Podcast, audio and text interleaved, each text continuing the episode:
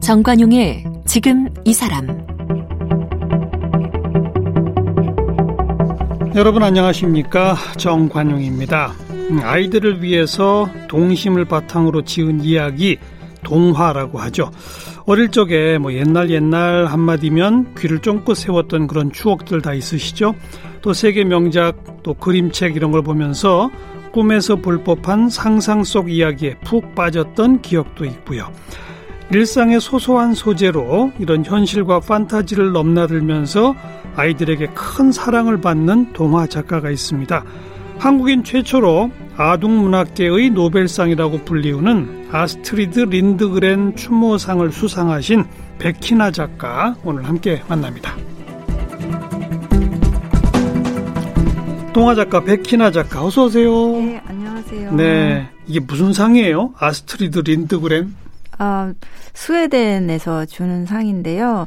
그 린드그렌이라고 제일 우리나라에 많이 알려진 그 삐삐 롱스타킹 하고 어, 사자왕 형제의 모험 같은. 삐삐 롱스타킹? 네, 네. 말괄량이 삐삐? 네, 네, 맞아요. 오. 그거를 만드신 작가분인데, 네. 스웨덴에서는 이제 국민 작가로 추앙을 받는, 존경받는 작가라서 그, 그 작가 이름을 딴 상을 만들었어요, 나라에서. 예. 그래서 스웨덴 국민이 낸 세금으로 상금을 음. 크게 만들어서 오. 네, 그 전 세계에 있는 아동문학에 종사하고 있는 사람들에게 동기부여를 하고, 네. 예, 그러기 위해서 만들었어요. 든 상이라고 해요. 오, 상금을 크게 걸었어요? 네네, 상금이 거의 뭐 두 번째로 세계에서 높은 상금이라고 하더라고요. 노벨상이 제일 많죠? 네, 노벨상 다음으로 많은 상금. 어, 얼마 정도 되는 거예요? 그러니까 환율이 좀 좋다고 생각하면 육억 사천 원 정도 우리나라 돈으로. 이야, 언제 타셨어요? 어, 발표는 그게 언제들 사월에 음흠. 났던 거, 삼월 말에 났고요. 네.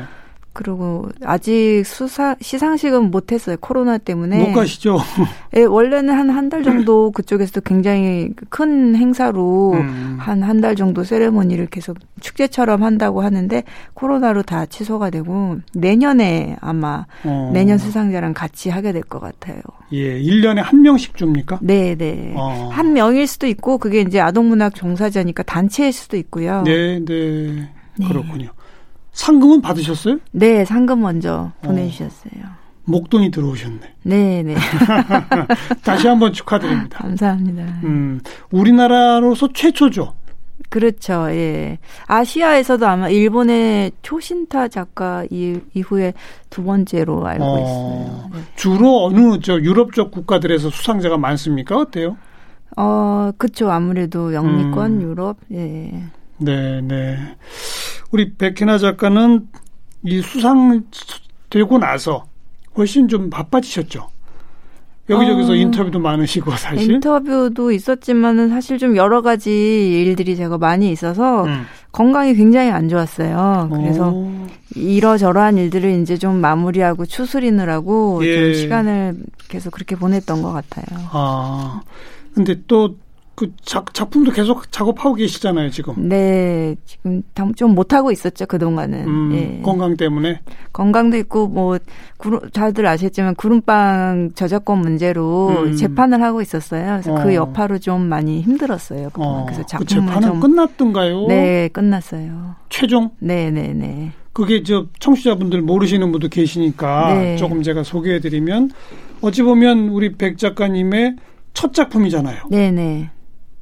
그런데 어 그게 이제 데뷔작이었고 신인 음. 작가였는데 음. 그때는 그게 어떤 단독으로 나오는 그런 어 그림책 단행본이 아니었어요. 음. 북스북스라는 어떤 잡지 시리즈물로 나오는 것 중에 한 권이었기 때문에 이렇게 저작권 그러니까 양도하는 계약을 했는데 그때 이제 제가 신인이었던지라 뭐 이런 좀 불합리한 조건의 계약서에 대해서 얘기를 했지만 그러니까 잡지처럼 나오는 데에 거의 부록처럼 이렇게 회원들한테만 음. 이렇게 우편으로 보내주는 그런 책 중에 하나였어요. 거기 그냥 원고료만 받으신 거죠? 그렇죠. 그래서 다른 다른 시리즈물 다른 작가들도 똑같은 계약서에 쓰기 때문에 형평성상 이거밖에 쓸 수 없다 그래서 저는 당연히 이제 이게 단행본으로 나오게 되면은 음. 재계약을 하게 될 줄 알았어요. 이건 북수북수용이었기 때문에 그렇게 써 있었고 계약서에도.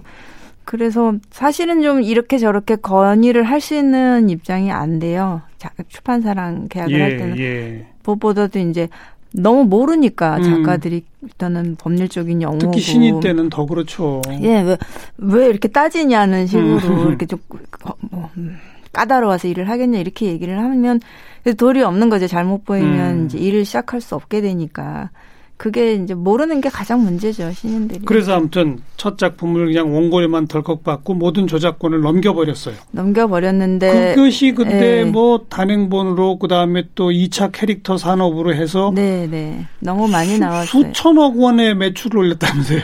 매출은 저도 뭐 정식으로 그런 얘기를 들은 바 없으니까 모르겠지만 작가 음. 입장에서는 매출보다 사실 그게 여러 가지 이 차 저작물로 뮤지컬, 애니메이션, 뭐 애니메이션 파생 책으로까지 나오면서 음. 제가 의도했던 작품을 의도하는 전혀 다른 방향으로 완전 다른 캐릭터들이 다른 음. 이야기, 음. 다른 배경이 돼서 쏟아져 나오니까 그게 너무 속상하고 안타깝죠. 음. 제가 생각했던 의도에서 너무 많이 벗어나서. 그러니까 작가 입장에서는 그걸 제일 막고 싶은 거죠. 음.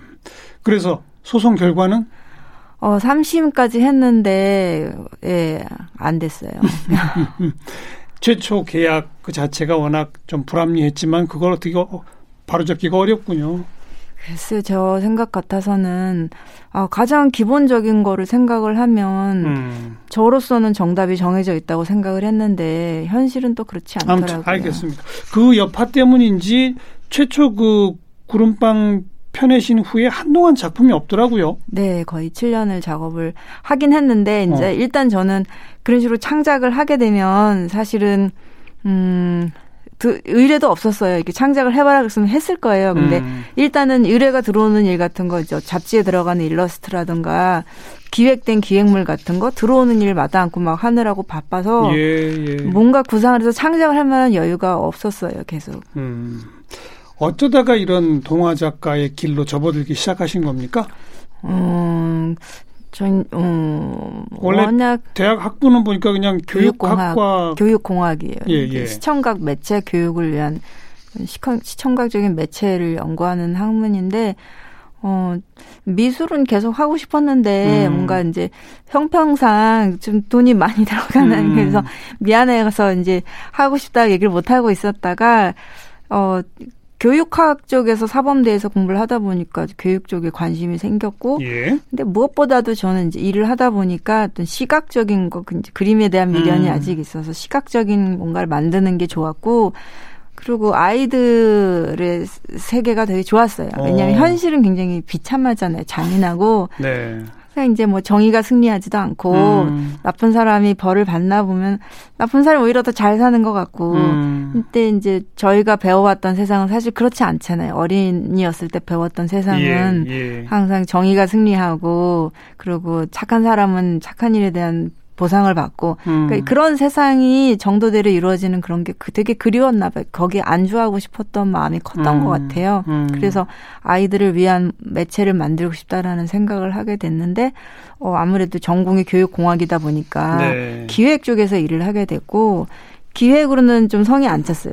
적극적으로 제가 구현한 거를 음. 그대로 시각적으로도 구현을 하려면 직접 하는 게 제일 좋겠더라고요. 네, 네. 그래서 이제 애니메이션을 공부를 하게 됐죠. 음. 미국 캘리포니아 예술학교에 가셔서 캐릭터 애니메이션을 아예 전공을 하시고 네, 네. 어, 캐릭터 애니메이션이란 건 뭐예요? 음, 캐릭터, 그러니까 캐릭터가 나와서 움직이는 걸. 음. 그러니까 그, 그 학교에도 이제 부, 그렇게 분류를 하자면 캐릭터 애니메이션, 익스페리멘트 애니메이션 이렇게 나뉘는데 아. 캐릭터 애니메이션 쪽이 아무래도 좀 더 서사적인 게 강한 예. 쪽을, 그리고 애니메이션 그 무브먼트 좀 더 초점이 맞춰져 있고요. 네. 우리 일반적으로 동화책 하면 이제 떠오르는 게 그 글씨가 좀 커다랗게 이게 적혀 있고, 그리고 그림이 예쁘게 그려져 있고, 이제 우리 그런 걸 떠올리잖아요. 네. 근데 우리 백 작가의 그림책은 별도의 하나의 장르다, 이렇게 말하는 분이 있을 정도로 좀 입체감이 살려져 있는 그런 삽화. 이거 어떻게 만드는 거예요? 어... 그냥 애니, 애니메이션 그림을 바로 그냥 그리시는 게 아닌 거 보더라고요. 아, 아 그렇게 그림으로 할 때도 있고요. 음. 말씀하신 것처럼 인형을 캐릭터 주인공 인물들을 다 인형으로 입체로 만들고 예. 또 똑같이 입체로 된 배경을 만들어서 음. 그거를 배치를 하고 조명을 넣고 해서 사진으로 찍어서 이게 사진이 결과물이 되는 거예요. 오. 근데 뭐 굳이 그것만 고집하는 건 아니고 음. 어떤 이야기가 나오게 되면 그 이야기를 가장 재미있게 적절하게 아주 예. 효과적으로 전달할 수 있는 방법을 찾다 보니까 예, 예. 예, 뭐 그림이 될 때도 있고 입체가 될 때도 있고요. 그냥 그림으로 표현할 때랑 네. 말씀하신 것처럼 인형을 만들고 배경까지 만들어서 딱 배치시켜 놓고 사진을 찍은 거랑 어떤 차이가 나죠?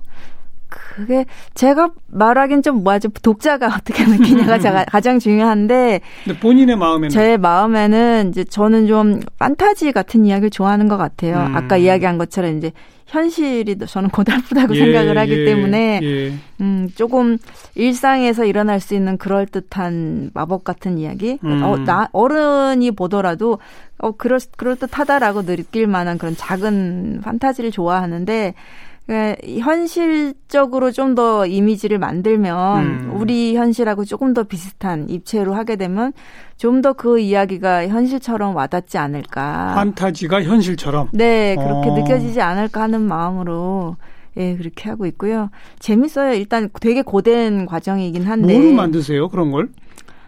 그때그때 다르게 되는 이제 뭐 어, 고전 우리나라 옛날 이야기 같은 경우는 한지로 써서 입체를 한지. 한 적도 있고요. 음. 이번에 최근 작품들은 주로 스컬피라고 이렇게 차, 찰흙 같은 성질의 것인데 스컬피? 예. 오. 그거를 이제 완성을 해서 굽게 되면 오븐에 굽게 되면 이제 딱딱해지는 거예요. 도자기처럼. 예, 그거를 좀 많이 쓰고 있죠. 네.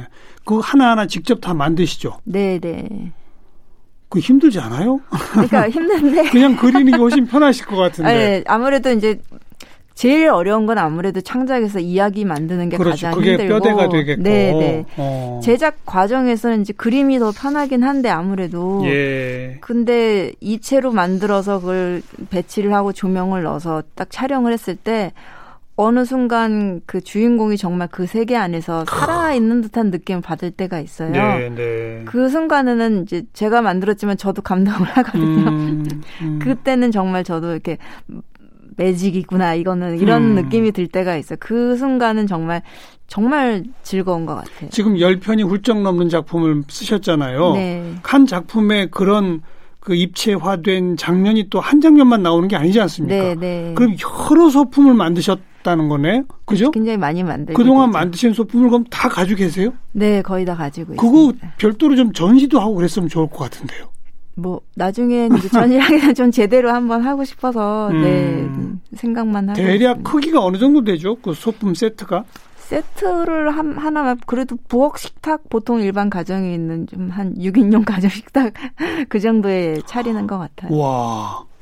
육 인용 식탁 사이즈 정도. 네, 네. 꽤 크네요. 그렇죠. 어, 그거 다 어디다 보관하셨어요? 만드는 그래서 이제 걸? 분리가 쉽게 만들어서 예. 좀 분리해갖고 보관을 하고 있죠. 네. 특별히 애착이 가는 캐릭터는 뭡니까? 그 중에서.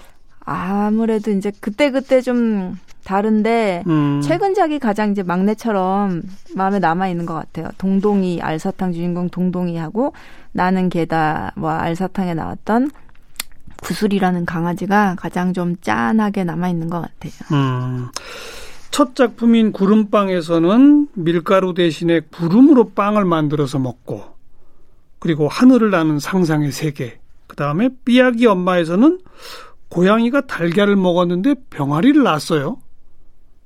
이런 생각이 어디서 떠오르세요?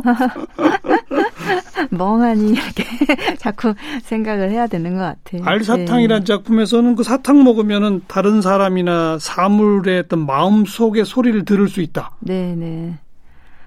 기본적으로는 이제 딱 책상 앞에 앉아서 음. 일처럼 이제 쥐어짜듯이 어떻게든 이제 이야기를 만들어야 된다라는 이제 자세로 해야지 뭐가 나오고요. 예, 예. 어, 그 시기에 왜 이런 생각이 나와서 이런 이야기가 나왔을까를 돌아보면 그때 가장 저한테 절실했던 마음이 나오는 것 같아요. 음. 그러니까 구름빵 같은 경우는 제가 첫 아이를 낳고 산후우울증이 심했을 때 어. 처음으로 어른으로 쓰는 거잖아요. 시댁이라는 어. 존재가 처음 생기고 내가 책임을 져야 되는 나의 아이가 생기고 그렇죠. 가족이 생기고 그러니까 이것들이 또 아픈 현실이란 말이죠. 음. 그랬을 때 저는 제가 누군가 부모님 같은 어, 전폭적인 사랑을 주시는 분의 보호를 받고 마냥 행복할 수 있었던 그 어린 시절이 그리웠던 것 같아요. 네. 그런 마음으로 그런 이야기가 나왔던 것 같고 뭐 이상한 엄마 같은 경우는 제가 저도 일하는 엄마이기 때문에 음. 이제 아이들 둘을 학교를 보내면서 느꼈던 이제 마음이 좀 표현이 음. 된 것 같고 음. 알사탕 같은 경우도 이제 우리 아이가 저도 그렇지만 의사소통이 쉽지는 않은 거예요. 좀 그렇죠. 도, 세계도 좀 독특하고 예민하고 그러다 음. 보니까 친구를 쉽게 못 사귀는 걸 보고 이제 음. 안타까운 마음에서 그런 이야기가 또 나왔던 것 같아요. 음. 그 아이들이 지금 몇 살? 큰 애가 이제 고이고 작은 애가 육 학년. 어. 그 아이들이 어렸을 때는 엄마 책의 최초 독자였겠네요. 그렇죠. 네. 반응들이 어땠어요? 그 반응이 저한테 되게 도, 어, 중요했던 것 그러니까요. 같아요. 그러니까 어. 더미북이라고 스토리랑 어떤 디자인 같은 게 다 음. 완성이 됐을 때 그 어떤 책의 형태로 된 백지 노트에다가 음. 책처럼 똑같이 그림을 그리고 음. 글씨를 써요.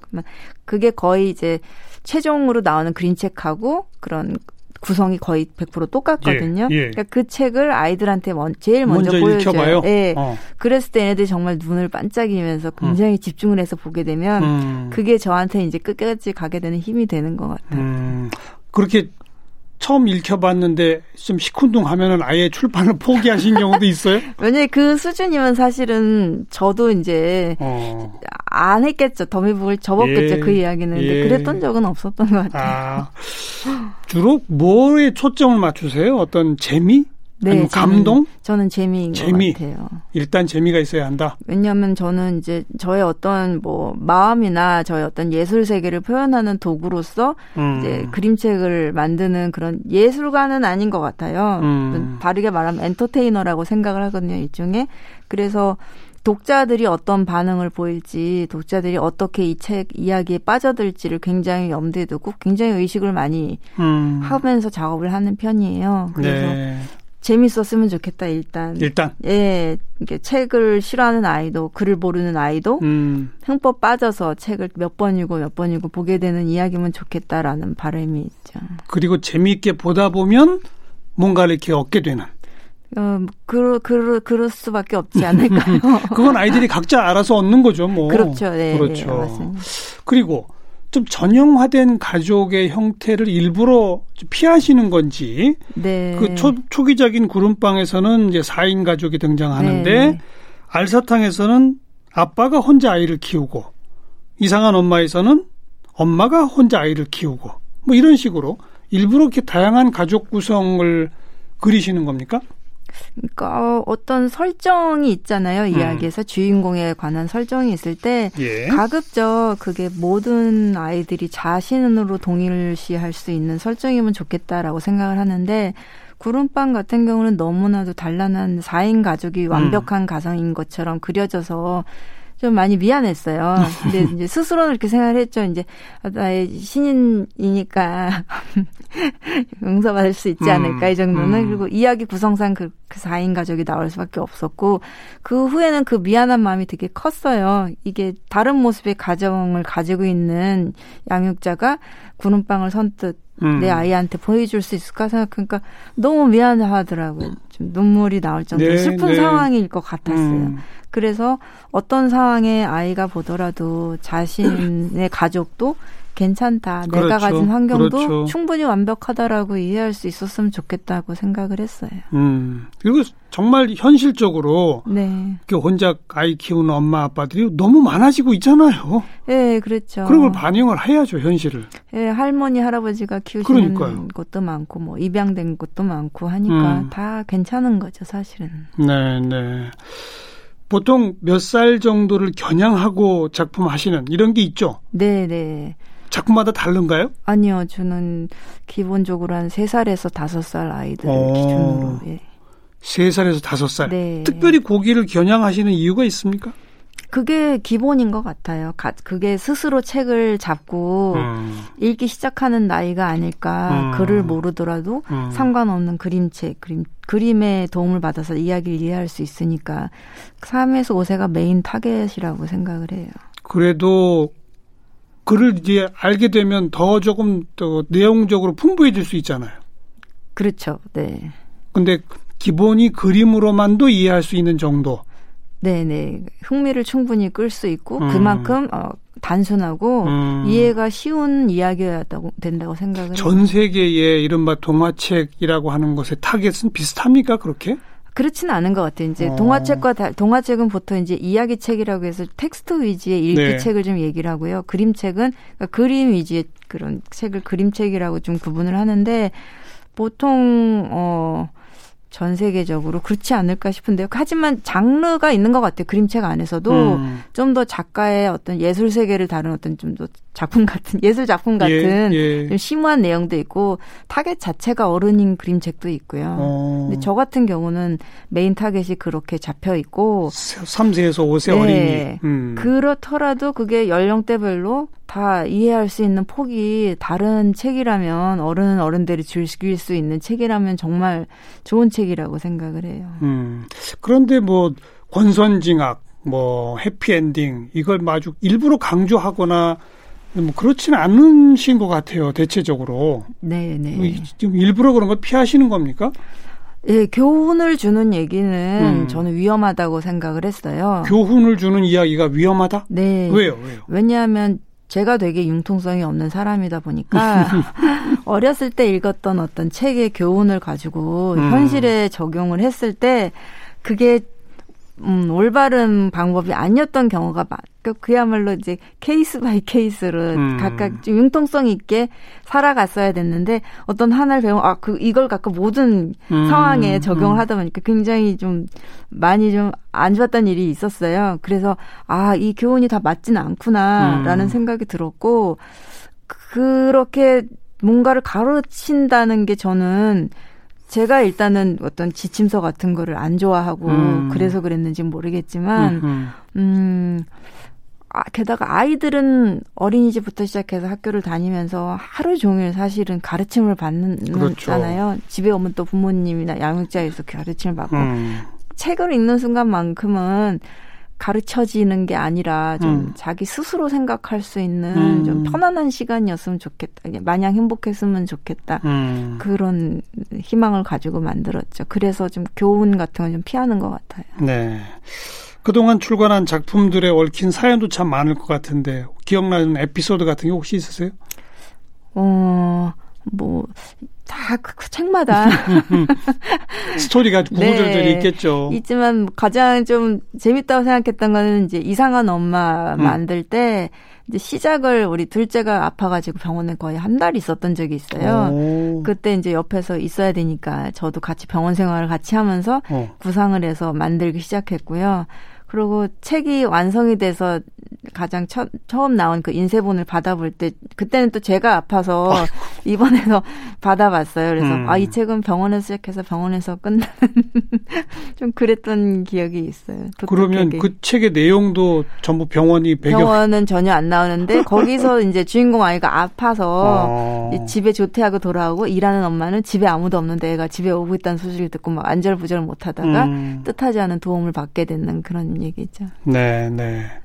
그 가장 최근인가 지난해 그죠? 나는 개다. 네, 네.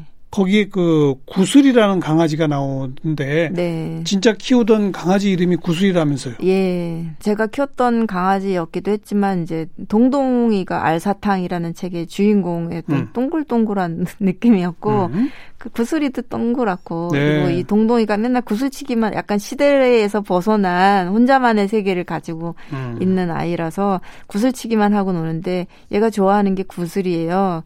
그래서 그 구슬, 강아지 이름도 구슬이 여러 가지로 의미가 맞다고 생각을 들어서 구슬이라고 지었죠. 네.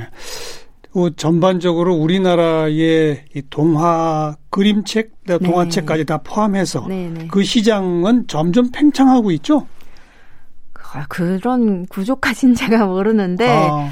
어, 출판계가 옛날만큼 이렇게 잘 되진 않는 모양이에요. 아, 그게 출판이 아니라 요즘은 동영상이다 뭐다 이런 네네. 게 워낙 많으니까. 그래서 아. 이제 신인 작가들이 이제 데뷔하기가 쉽지 않은 상황이라고 얘기를 들었는데 네. 그에 네. 비해서 책의 작품 수준은 굉장히 정말 놀랄 정도로 좋아졌고 어. 세계에서도 굉장히 주목을 많이 주목 받고 받죠. 있어요. 우리나라에서. 네. 그래서 정말 좋은 작품들이 많이 나오고 있어요. 음, 우리 백 작가한테도 예를 들면 그 동영상 작품이라든지 이런 거 식으로 해보자는 의뢰 같은 게 오지 않나요? 그, 예, 있죠. 있는데 이제 음, 우리나라에서 의뢰가 있었으면 했는데 사실 음. 외국에서 먼저 의뢰가 어, 왔어요. 어. 좀 우리나라에서 할 수 있었으면 더 좋겠다라는 생각을 하죠. 외국에서 의뢰가 와서 뭐 작업하고 네, 계세요? 네. 어, 뭐, 애니메이션 지금 만들고 어느 작품을 있어요. 가지고요? 알사탕. 알사탕으로? 네. 어. 혹시 이 외국에 그동안에 뭐 역사적으로까지 포함해서 수없이 많은 동화 작가 이런 분들 가운데 뭐, 뭐 사표가 된다고 할까? 그런 분이 있을까요? 가장 제가 먼저 시작할 때 제가 감동을 받고 이런 걸 만들고 싶다고 생각했던 작가는 피터 래빗이라는 그림책을 만든 비에트리스 포터, 옛날 영국 작가고요. 피터 래빗? 네네.